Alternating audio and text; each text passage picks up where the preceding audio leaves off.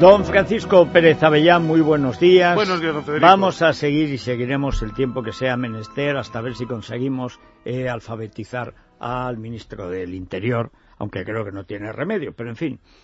Eh, lo venimos diciendo, el, el tipo de delito moderno a través de la red, a través de Internet, en un sentido amplio, está multiplicándose a tal velocidad y alcanzando a gente tan joven y en tan gran número que menos mal que la Guardia Civil siempre se supo lo que era Internet, que la policía se espabila, etcétera. Sí. Pero este caso, el caso de un joven de Málaga es verdaderamente impresionante. 27 años, don Federico, y resulta que recorre las redes sociales, engaña a los chicos adolescentes, chicos y chicas, consigue mediante una capacidad seductora fuera de todo límite, es decir, eh, consigue coaccionarlos para que a través de la red le den fotografías desnudos o escenas de todo tipo y con ellas luego les obliga, por ejemplo, incluso a citas a ciegas en determinados lugares, hoteles, etcétera. Pero con él o con, Con él, otros? con él, con él, con es él. que hay algunos que además ya la utilizan como una Bueno, forma de En proxenetismo. efecto, claro, es que luego Porque después si es a ciegas, tú vas haciendo naturalmente un dossier de cada una de las personas y luego acabas amenazándole con mostrar eso a sus amigos, A sus padres, padres, claro. a sus vecinos, a quien sea, ¿no? Entonces, lo que parece men- mentira es que eh, con la dedicación que tienen los chicos a las redes sociales, al internet, a todas estas cosas, no haya una vigilancia por parte de sus padres, sus hermanos mayores, quien sea, al ver esa dependencia tan grande. Porque llega un momento en el que cambian totalmente de forma de ser. Les da miedo salir a la calle. Están asustados. ¿Por qué? Pues porque están recibiendo exactamente coacciones. Tienes que hacer esto porque si no, lo que me... Porque claro, la- la- el cebo es que este individuo, que se presenta como un seductor, a veces como una persona famosa, empieza a hablar con él y, o con ella y le cuenta una serie de cosas hasta conseguir que le mande una primera fotografía ligera de, de ropa, eh, tentadora, eh, picante, lo que quiera usted, ¿no? Y, y un poco con eso va haciendo siempre eh, mayor el abismo hasta conseguir, pues bueno, fotos comprometedoras. Y esas son las que en un momento determinado van a servir por una especie de chantaje. ¿cuántas a cuántas 285 en muy pocos meses. en de ambos sexos? De ambos sexos, en todas partes. De manera que la policía, a través, desde luego, de una madre que descubre esta cosa, como decíamos hace un momento, entre 300 alguien tenía que estar alerta. Es decir, ¿qué le pasa a mi hija? Pues claro, el cambio de carácter es brutal. De una niña abierta, una niña comunicadora, se convierte pronto en alguien desgraciado eh, que va llorando por las esquinas. Pero plantea Claro. el problema de 300 niños y niñas Sí. que tienen un dispositivo móvil en el que están Sí. sumidos Sí, y nadie se da cuenta de que Es están que tuiteando, que de que están chateando y de que están vendiendo su vida. es decir, Sí. colocar una fotografía tuya comprometida en la red es estar vendido para siempre. Esto hay que decirlo, es decir, mire, no vale, es decir, no, no puedes Esto, ahora que se habla, dice educación sexual. Bueno, esto es educación Claro. sexual. Esto es educación sexual. intimidad. Pero que vaya cualquier. Esto ha sido la policía de Estepona. Sí, ¿no? sí, sí, sí. O sea, la policía en general en la Costa del Sol está muy preparada, Claro. pues porque siempre ha sido un sitio donde hay gente rica, gente pobre, mucho delito, mucho dinero y por lo tanto mucha gente buscando y la policía en toda esa zona, Marbella, Estepona, etcétera, siempre ha estado muy preparada.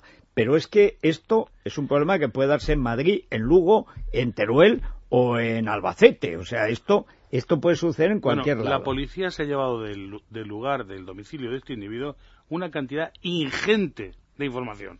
De tal forma que todavía el individuo, hoy que está eh, internado, resulta que sigue dando la información frutos nuevos. Nuevos casos con los que hay que contactar, nuevas niñas o niños presionados o coaccionados, etcétera. Es decir, la policía sigue la investigación porque Eran todos de esa comarca. No, no, no, no, no, en distintos puntos. Por ejemplo, en uno de en Talavera de la Reina, pues se había quedado con una niña en un hotel determinado, en otro había ofrecido un dinero a una niña eh, a cambio de tener relaciones sexuales con ella, etcétera, una serie de cosas, porque cada iba cambiando eh, cada encuentro según eh, la conversación que se eh, desarrollaba y también la, la falsa personalidad que este individuo ¿Él, a, qué ¿no? de, a qué se dedicaba, digamos, Eh, profesionalmente? por decirlo así, informático, conocedor del mundo de, de esto, ¿no? Porque efectivamente es una especie de perversión, ¿no? Sí, que Una vez que uno conoce todas estas cosas, todos los trucos, eh, es capaz de rastrearte, de saber si no, tú no, has es, estado- una, es un abuso de poder. En claro. efecto, llega un momento que dice, bueno, pues esto a, partir de ahí puede darme satisfacción a todas mis de- a todos mis delirios.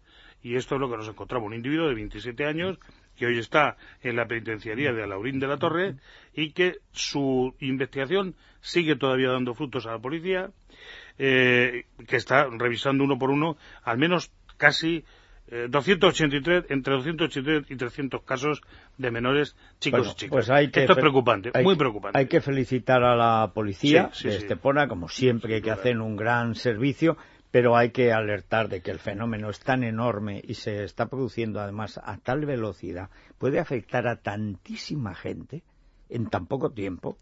Bueno, es que aquí o empiezan a cambiar las familias, que es difícil, o los centros de enseñanza, que es más Aquí tuvimos fácil, suerte porque una de las niñas se asustó y le contó a sus padres lo que pasó. Pero una de 300. Pablo. pero de Una, 300. en efecto, una niña dijo, mira, mm, he quedado con este hombre en una cita de estas en un hotel Pero me y da miedo". me da miedo y tal. Entonces la madre eh, puso la cosa de antecedente, acabaron en la policía y la policía Lo pilló. actuó. Bueno, pero esto, esto en los medios y sobre todo en, los, en las escuelas, en los colegios, Sí. Que es donde se habla y Sí, donde se coleguea y se cuentan estas cosas íntimas los adolescentes, siempre creyéndose inmortales, invulnerables, porque es la naturaleza de la edad, es ahí donde hay que actuar. Hombre, don Federico, y es muy importante saber que Internet es un lugar público. claro. que no es una intimidad, que no es una cosa privada, que no es una conversación que tú tienes con alguien, que es una o- o- conversación que fácilmente se globaliza, que cualquiera puede entrar, que tú no sabes realmente quién te está escuchando al otro lado, que normalmente nunca hablas con la persona que crees, que es toda una suplantación, porque está hecho para eso, en especial cuando se entra en algún tipo de, esto de chat privado, ¿no? Sí. Tú entras a hablar con alguien y no sabes quién es. Puedes estar creyendo que hablas con una persona de femenina y en realidad es un hombre, o al revés, y que quiere unas cosas que pueden ser per- perversas o comerciales o, O- o sinceramente, seriamente para, para engañarte, para pasar el rato. Bueno, vamos a hablar el día que viene, Paco, si te parece, de todo el lío que se está organizando en el caso Asunta. Claro. Ya sí, desde sí. el principio dijiste que el juez había hecho varias cosas mal. La, Hombre, la primera, primera- y dejar incinerar los restos. Hombre, por Dios. Pero es que luego, prácticamente día sí, día no, hay muchas novedades. Hombre, y novedades añadidas.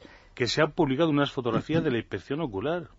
Pero Es esto- decir, vamos a ver, el sumario es secreto para todo el mundo. Cuando se dice que el sumario es secreto, es porque se ha declarado especialmente secreto Secreto. para las otras partes. Es decir, la defensa no tiene derecho a saber de qué se está organizando un secreto contra eh, su defendido y espera a que el, eh, que el juez levante ese secreto para enterarse. Pero una vez que lo levanta, no lo levanta para los periodistas ni para el público en general. El, el sumario sigue siendo secreto hoy día. Entonces de pronto aparecen fotos, fotos de la inspección ocular que ha hecho la, la Guardia Civil para ver lo que había y lo que no había en la yo, escena yo creo que hace crimen. mucho tiempo que no veíamos un caso tan desmañadamente desorganizado. ¿no? Hombre, entonces no sabemos si ha sido el juez el que permite que esas cosas ocurran, pero en definitiva sí, porque el juez debería actuar. Es el responsable. Sí. ¿Quién, es, quién está eh, filtrando esto? Los únicos que pueden filtrarlo, los agentes investigadores O el juez. de la investigación, O o el juez. bueno, o alguien del juzgado, Claro. efectivamente. Pero en cualquier caso, es, decir, Bueno, es una cosa repasamos que hay- entorpece la investigación. Y hay muchas eh, novedades, al menos Sí. aparentes, Sí. que están enturbiando lo que ha de ser un proceso como es Bueno, y la estrategia de la defensa que se fija en los detalles en vez de, creo yo, debería eh, fijarse en lo fundamental. Bueno, pues eh, la semana que viene nos Sí, dedicamos a actualizar el caso Asunta, hay que decir el caos Asunta, porque eso no es un caso, es un caos. En fin, chiste es malo, pero es igual. Nos vamos a tu tierra, nos vamos a Murcia, nos vamos a Águilas. Hombre, por Dios. Y además con una receta luego de. Zapate a don Paco Raval. Además, y de don Alfonso Escámez. En efecto. Gran banquero. Pues vamos ya. Es Radio.